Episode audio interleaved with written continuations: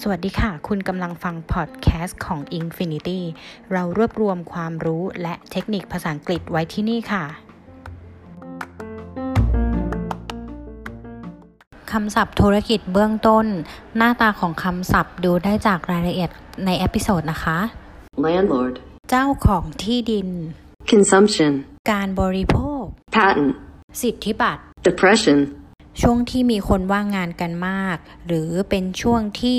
ธุรกิจตกต่ำติดต่อกัน discharge, ปลดคนงานออก เพราะสาเหตุใดสาเหตุหนึ่ง credit, การให้บุคคลมีสิทธิ์ชำระเงินหลังจากที่ได้รับสินค้าแล้ว ระยะเวลาหนึ่ง หรือคำศัพท์ทางบัญชี หมายถึงรายการที่ได้รับการชำระเงิน การที่ธนาคารให้วงเงินที่จะจ่ายให้แก่บุคคลจำนวนหนึ่ง appraisal, การตีราคา การประเมิน joint venture, การลงทุนร่วมกันระหว่างสองฝ่ายขึ้นไป deal, การตกลงทางธุรกิจ conference, การประชุม deposit, เงินฝากธนาคาร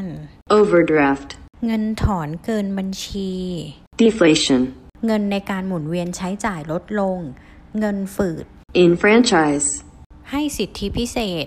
ให้สิทธิ์ในการออกเสียง demand, ความต้องการสินค้าในปริมาณต่างๆ ตามแต่ราคาของสินค้านั้นในช่วงเวลาหนึ่ง technical barriers, มาตรการกีดกันทางการค้า โดยใช้ประเด็นทางเทคนิค เช่น มาตรฐานเป็นข้ออ้าง candidate, ผู้สมัคร application, การสมัครงาน straightforward, อย่างตรงไปตรงมา dividend, เงินปันผล put through, ติดต่อกับ standardize, มาตรฐาน interrupt, พูดแทรก ขัดจังหวะ exchange, แลกเปลี่ยน unemployed, ว่างงาน colleague, เพื่อนร่วมงาน register, ลงทะเบียน